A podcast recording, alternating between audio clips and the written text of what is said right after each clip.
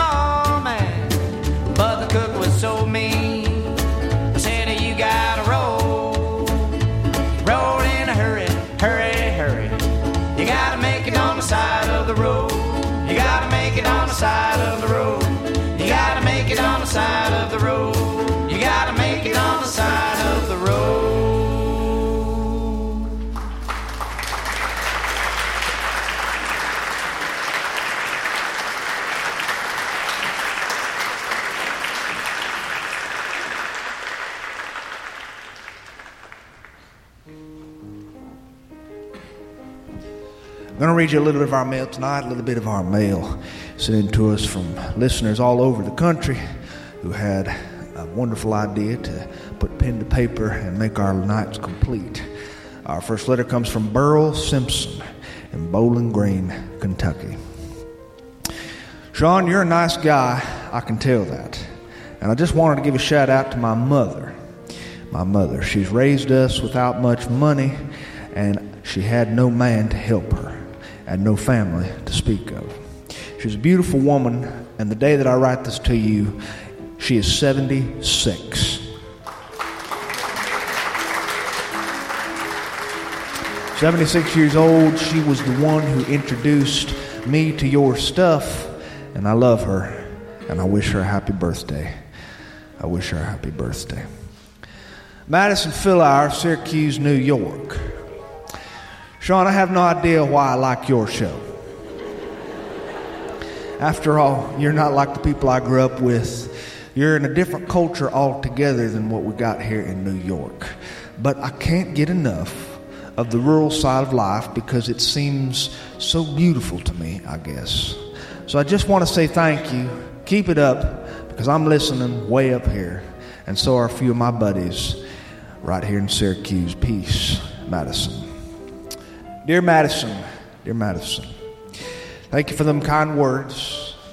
And maybe one day, when I get over my fear, my paralyzing fear of big cities, perhaps I will visit New York and we can have coffee and a bagel or whatever it is that is consumed up there.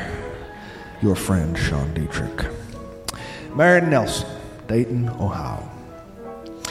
I've been running from rural life ever since I was old enough to graduate high school. But since I lost my last job, it was a very, very bad situation, too. I have been losing, or longing, that is, for the simple life that I was raised with. And now I'm spending my time thinking of how I can get out of this city and get back to the little place that I come from called Chagrin Falls. You've probably never heard of it, but it's heaven on earth. Say a few prayers for me if you get a chance. Your friend, Marion. Tom Isles, Atchison, Kansas. Sean, I used to ride horses when I was a kid, but then I had an accident that broke my collarbone, and I was scared to ever ride them again. So I haven't. For many years, I've stayed away from a horse. Yesterday, however, I was at my friend's house and we were working on building a guest house for his mother who was coming to live with them. And on a whim, he asked if I wanted to go riding. I could feel my body get stiff, but I decided to go ahead and do it. It was impulsive, it was probably foolish, but I decided to get back on the horse. We went for a ride without saddles, of all things. We went bareback, and I felt like I was a kid again when I first learned how to ride. So I'm back on the horse, and I just needed to tell somebody that. I'm back in the saddle again. Your buddy, Tom. Vicky Zealand, Birmingham, Alabama. I moved to Birmingham for a man who I thought I loved. But he divorced me and he broke my heart. I decided I wasn't going to let it ruin me. I decided that I was going to be strong.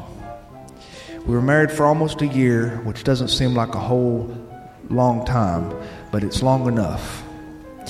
My father came up here to live with me when I went through my breakup, and he slept outside my den and he cooked breakfast for me every morning bacon and eggs. His breakfasts are terrible. He overcooks his bacon. He can't get an egg right. His pancakes are like eating cardboard. But he was here for me. And he helped me refocus my life and figure out what it was that I wanted and what it was that I didn't want. He's an awesome man, and that's all I wanted to say. He just started listening to your show a few weeks ago and told me about it. I haven't listened to any yet. Maybe I'll hear you read this over the air. Lee Conrad, Fairhope, Alabama. I was trying to teach my mother in law how to water ski this summer, Sean. She's so bad at it, she's very uncoordinated. So I got out there and I tried to show her how easy it was. And when my son gunned the boat, he gunned it too fast and I lost my skis. I was drugged behind the boat for just a little ways. And When I got out of the water and climbed back into the boat, unbeknownst to me, I was not wearing any swim trunks. I was so humiliated. I grabbed a cooler lid to cover myself, but my mother in law only looked at me and said, Please, I've raised two boys. You don't have nothing I hadn't seen before. Ray Stepnowski, Snow, Georgia. My son's had a great summer this year, a great summer. He's learned how to poop in a toilet. and even though even though it seems like such a small accomplishment, it's not. We're proud of him for going in the toilet all by himself. We're so proud it's not even funny. We know when he's in the bathroom because he shouts through the walls and says, I'm going to poop now, guys. My wife always rewards him with peanut butter, and then she cranks up the dance music, and we have a dance party. This, my wife claims, will help him associate pooping with good things. Sean, I love my life. You have no idea how much I love my life, and I love my family. Laura Dannon, Cody, Wyoming. Sean, I'm on vacation in Wyoming right now while I write this to you. I'm looking at mountains, big ones. People never thought I'd do much with my life, and I'll tell you the truth, I didn't either but I've just completed my nursing degree. I've just completed my nursing degree. I'm a single woman, 43 years old. It's too late in life to be beginning, I know that, but I am not daunted by this. I'm taking ownership of my life, and I don't mind telling you that I'm learning how to be proud of who I am. Not prideful, but proud. I spent too long feeling sorry for myself. And one day I just realized hey, I'm still young and I'm still healthy. And I have a whole life to live, however long it may be. So I enrolled in college and then nursing school. And it's been a long nine years, but here I am. I celebrated my success by coming out west to see Yellowstone National Park, and I'm going to San Francisco in a few days to see my sister. So, to anyone out there who wonders if they have what it takes to live a full life, I want to tell them they do. It's all there inside you. And you know what I've learned, Sean? It's not really all that hard. It's not easy either but it's not as hard as I thought it was. Thanks for reading my letter. Your friend Laura. Dear Laura, from everybody here tonight, may the mountains be your allies and the skies be your friend. May you see glorious sights awaiting just around the river bend. May you know that we here tonight are with you and on your side. And may your life be one grand adventure. And above all, may you enjoy the ride. And that's letters from our listeners. We're going to have another tune here from Woody Pines, everybody. Woody Pines.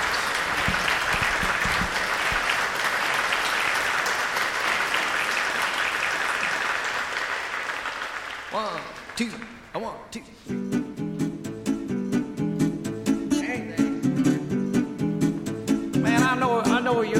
Got a couple. You got a sweetheart, don't you? Oh yeah. I know you, do anything for love, wouldn't you? Just about anything. I'd do anything too. Well, I'd walk through desert fire, over glass and broken wire. I would do anything for love. Well, I'd jump from a bird, turn a cloud into a word. I would do anything for love. Yes, I'd travel down to East Nashville, get you the finest boots. Reach into a barn house and grab you lots of hoops. I'd pinch Mike Tyson's cheek, be dodging punches for a week. I would do anything for love. What'd you do for love?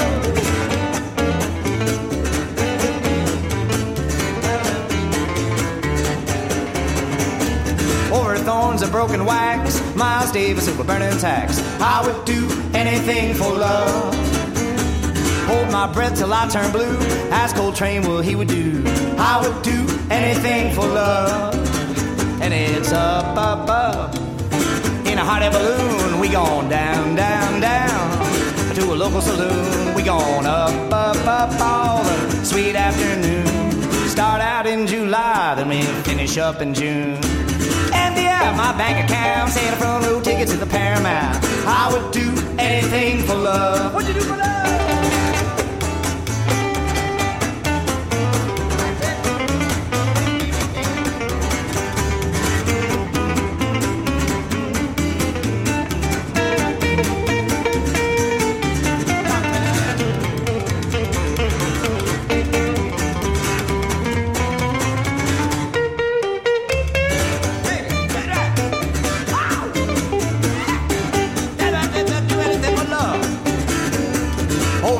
A broken wax. Miles Davis, silver burning tacks. I would do anything for love.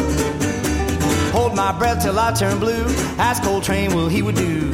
I would do anything for love. Yes, I'd go down to Istanbul just to get a sack of grain Change the weather up over your head just to get some rain. Rain, rain, rain, rain, rain, rain, rain, rain. Change the weather up over your head just to get some rain. Rain, rain, rain, rain, rain, rain, rain, rain. Change the weather up over your head just to get some rain.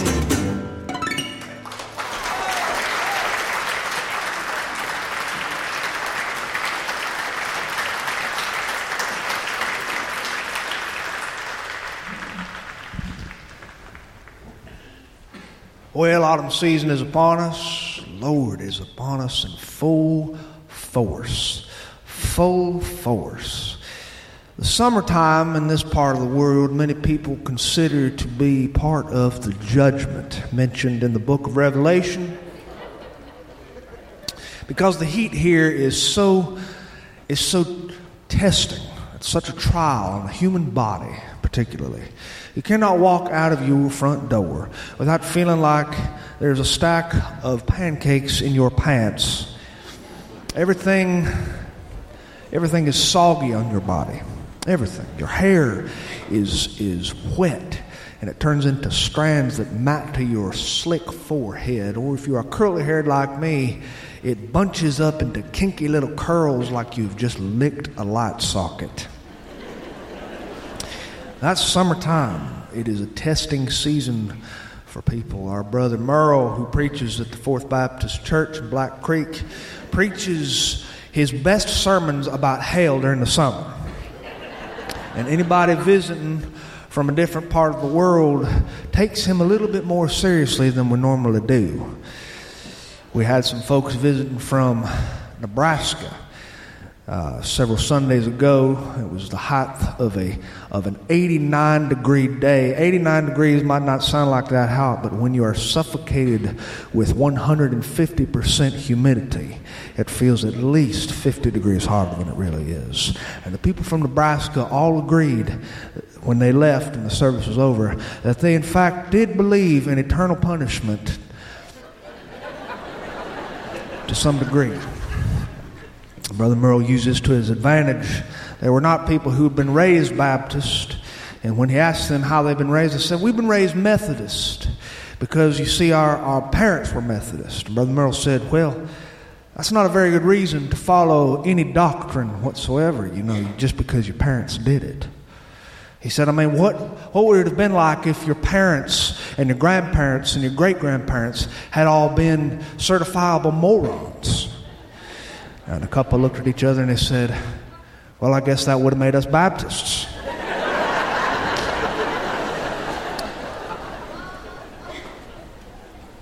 I went out for a little jaunt, a little walk to my fishing hole a few weeks ago.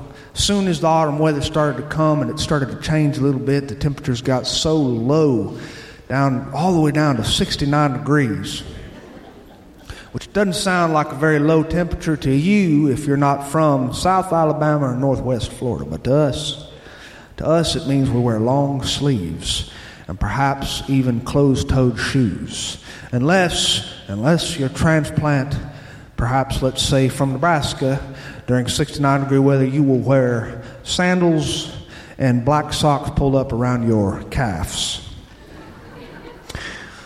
but we wear closed-toed shoes. I went for a little walk, just just taking in the fall weather to get my heart rate up. I went to my fishing hole. This fishing hole has been with me from the very beginning.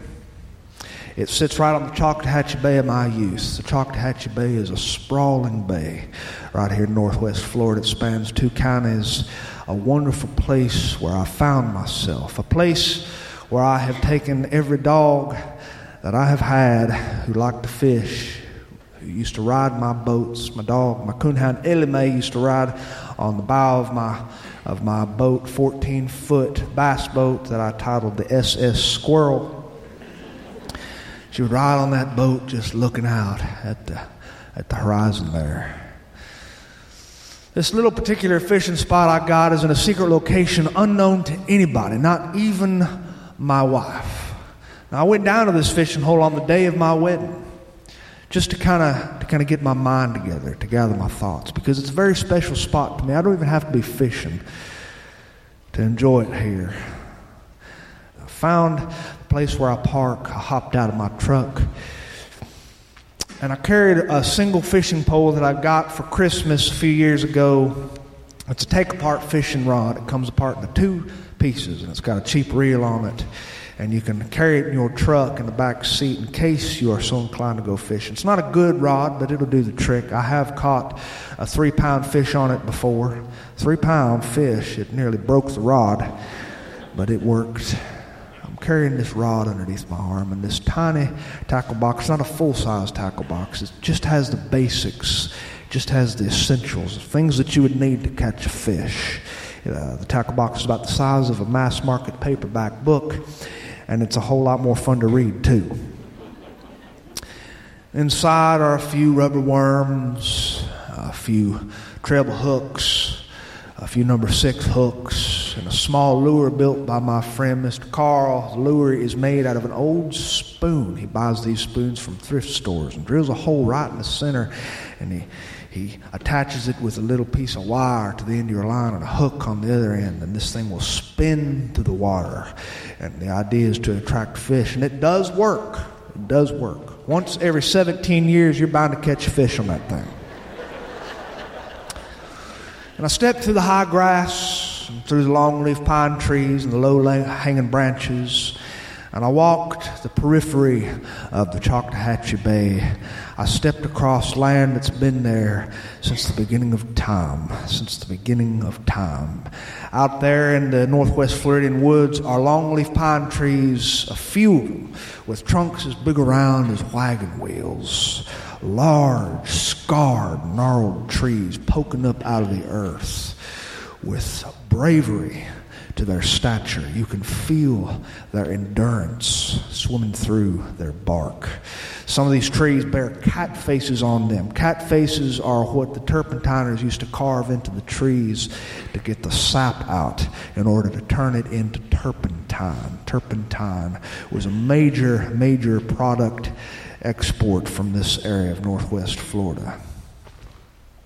I hiked along this little single path trail. It's a dirt trail worn down by years of me and a few others who fish here. These few others are people who are within my circle, people like my cousin Ed Lee. My cousin Ed Lee and I used to fish this hole long ago. In fact, once we went to this fishing hole we were carrying our gear. He was carrying the pinfish trap, and I was carrying a few rods and a backpack. We were gonna we were gonna camp in this fishing spot. There's a little clearing. And we got there and we heard voices. The voices were bouncing across the water. And we looked. We looked into the distance and we knew what we were seeing. A group of Methodist elderly women. Methodist women on a Bible retreat had rented Miss Wilson's cabin just a few miles up, and we could see them. They had hiked down toward us, and they were in the water knee deep. My cousin Ed Lee and I squatted down onto our haunches and we just watched them. Elderly women, white haired, with large, large frames and large, large bodies. And one woman, we saw her, and her voice echoed across the surface of the water, and she said, You know what? It's been about 50 years since I have skinny dipped. I looked at my cousin Ed Lee, and my cousin Ed Lee looked at me, and our eyes were about as big as serving platters. And a few of the older women who were wading in that knee deep water said, You think anybody would see? My cousin Ed Lee whispered, He said, Oh no. Sure enough, we saw the Methodist Women's Bible Retreat remove their one piece bathing suits. One woman removed her brassiere. It was the largest brassiere I've ever seen in my life, and she exposed her heavenly attributes to the rest of the world. My cousin Lee and I shielded our eyes we closed them very, very tight and we turned our heads and we heard splashing and we heard giggling and we waited like that for about an hour until it finished. and when it finally finished, we were closing our eyes as tight as we could, covering our, covering our, our faces, and we heard steps through the tall grass. And my cousin Lee uncovered his, his eyes and he said, Oh my God. We looked up, and there were two Methodist women wrapped in towels, wrapped in towels, and they looked at us and said, The Lord be with you. And my cousin Ed Lee, because he's raised Episcopalian, said, And also with you. fishing in this honey hole, this little fishing spot in the corner of God's creation, feels a whole lot like going back to Eden. It's isolated and it is, it is tucked away from the rest of the hustle and the bustle in this world. I love to be alone out here. I love to be here when it's autumn time. When I got to my fishing spot, I was startled to see in the distance, to see a boy this boy was sitting on a plastic patio chair that I had stolen from my mother's front porch and put there a few years ago. It's a dry rotted plastic chair. It's amazing that it's still holding up. I'm very careful every time I sit down on it because once a plastic lawn chair shattered underneath the weight of my hand when I was trying to lower myself into the chair, and it cut me right here along my wrist. It was a bad cut. In fact, I'm looking at the scar right now. I still bear the scar. But this boy was sitting in this chair and swinging his legs, and I heard music. And when I got closer, I saw there was a little cell phone sitting on the armrest of this chair. And it was blasting modern country music. I don't care for modern country music, I don't mind telling you. In fact, if you ask me, modern country music, with all its strange instrumentation and the strange effects they put on the voices, sounds a whole lot like two chainsaws engaging in immoral activity. it's about as pleasant to listen to as it is to watch 12 Methodist women skinny dip in the Choctawhatchee Bay. But who am I to judge? My grandparents probably felt the same way about my parents' music and their grandparents before them. I walked to him.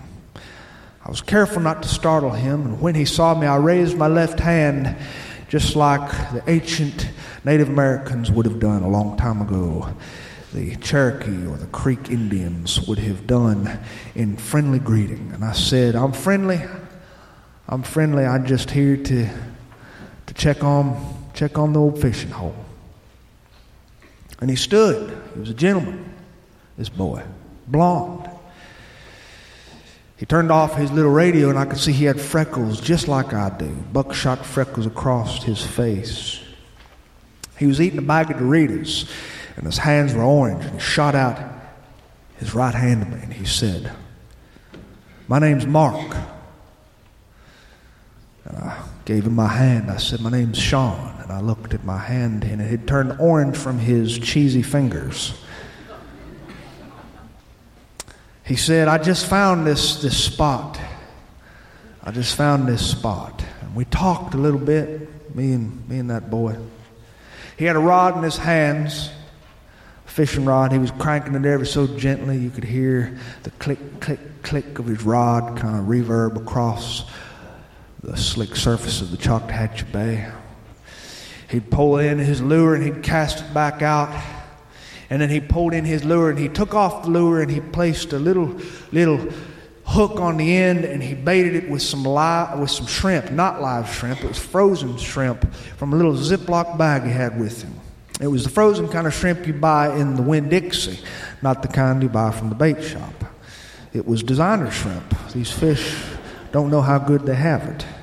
And he cast out as far as he could he cast out to this exact location where we had just seen a pelican dive bomb into the water from the sky. You always fish where you see the birds dive bombing because that means there are fish there. Fish can, uh, birds can see a whole lot better than you can.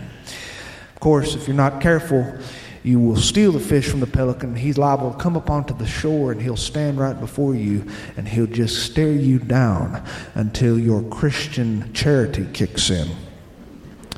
And me and the boy, we just chatted for a little bit. He had to get out of the house early that morning because his house was filled with estrogen.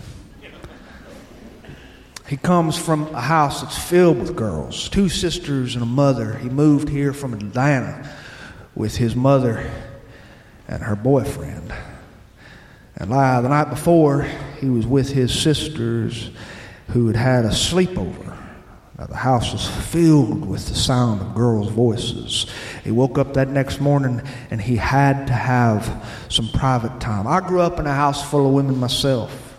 With my sister, my mother, my aunt, my cousins, I was the only man in that household. I too used to need my private space. I know what the kid's feeling. So he got onto his bike with his backpack and his Doritos and his cellular phone, and he drove and he drove and he drove. He found this spot. He found a spot that this boy has no idea, no idea whatsoever, that boys just like him have been fishing since before the earth cooled. I discovered this fishing spot just before Abraham Lincoln was sworn into office. This ground is the same ground where me and my cousin Ed Lee and my friend Larry used to fish and talk about life. And that's what I did with this boy Mark. He said he hadn't seen his father in about six years, ever since they left Atlanta. But he got a, a whim a few months earlier, and he decided he's going to call his father. His father is a cabinet builder. And he showed me pictures of the cabinets his father used to build on his cellular phone, a large kitchen that was big enough to qualify for its own zip code. Had cabinets stretching from one end to the other, fine red oak cabinets. He said, My daddy built those. I said, That's fine. That's fine. My father was an iron worker. He used to build large iron structures. I still have newspaper clippings of the buildings he built in a box in my closet. And occasionally I will look at these things and remind myself of the good things that came from, from a man who died too young. He flipped through a few more pictures on his cell phone and he showed me a picture of a young toddler, or just a boy who's a little bit older than a toddler, and a man and the man was holding a fish, and that boy was blond. And that boy was the same boy who was before me, only he was much, much younger. The man in the picture was holding a fish, had a long beard and a tattoo on his neck, and a lot of earrings in his ears and one in his nose. And the boy said, I, I was young in this picture, but my father caught the fish and he reeled it into the boat, but he let me hold it uh, and get my picture took with it too. He called his father, and his father, his father didn't answer the phone, and it went straight to voicemail. And this boy left a message, and then the boy called back, and he called back. And one day he finally got his father, and I don't know the details of the story, and even if I did, they ain't mine to tell. But he got his father on the phone, and he somehow convinced him to come on down to Florida.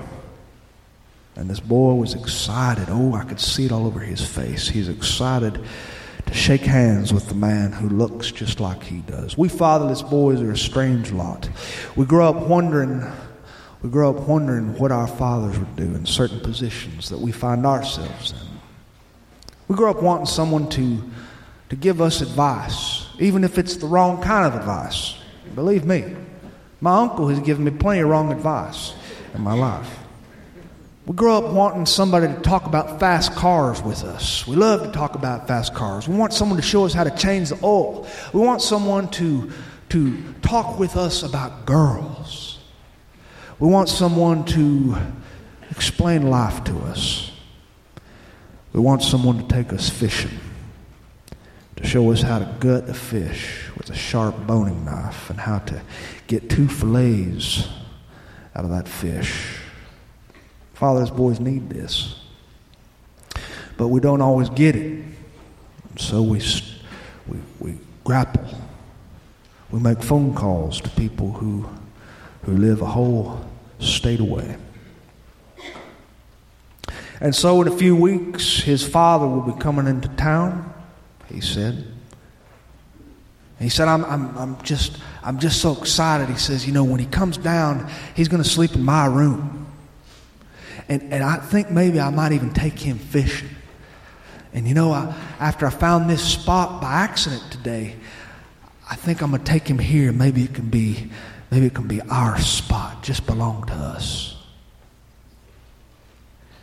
And I just glanced at the chair he was sitting in, a chair that used to sit on my mother's porch. He has no idea, no idea the hours I've spent right here on this little patch of wooded grove right on the Choctawhatchee Bay, thinking, eating Cheetos just like he's eating Doritos. While we were talking, his rod bent toward the surface of the water, and I heard his reel start zipping. It started zipping. Something fierce made this, this noise. Zzz, and this fish, I could see him beneath the, the translucent surface of the water. He was zigging and zagging. And I said what all men have been saying to young boys reel her in, boy.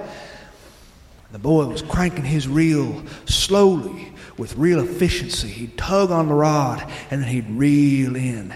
And then he'd tug on the rod and bring her forward and reel it in. Inch by inch, he got that fish closer to shore.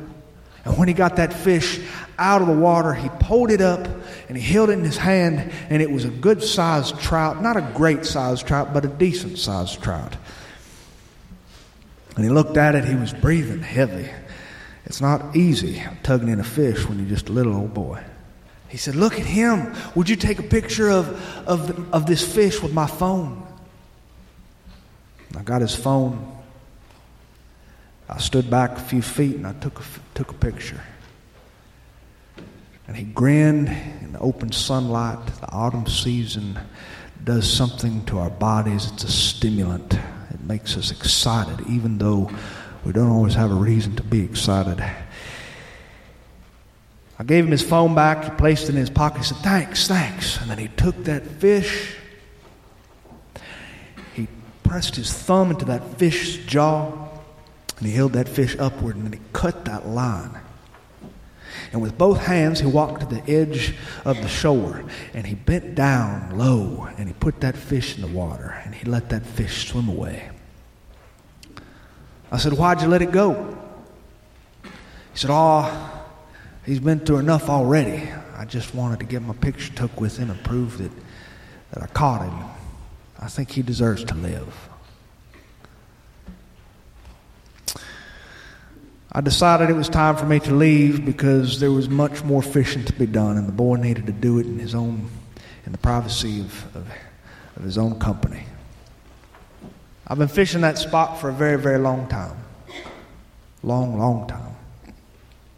I've spent some moments in that spot where I cried, and I've spent some moments in that spot where I felt like the world was opening up and everything was going my way. Like on the day of my wedding, felt so good. Felt so good sitting in that spot, looking at that gray water, reflecting the sky back at me, watching the pelicans dive bomb, feeling that crisp, that crisp weather. It's a good spot. Real, real good spot. But I'm happy to transfer ownership of that spot onto a young boy who needs it a whole lot more than I do. And I only pray that it will be as good to him as it was to me. Hey, thanks for having me tonight. It's been a true pleasure. Thank you very much for having me. Thanks.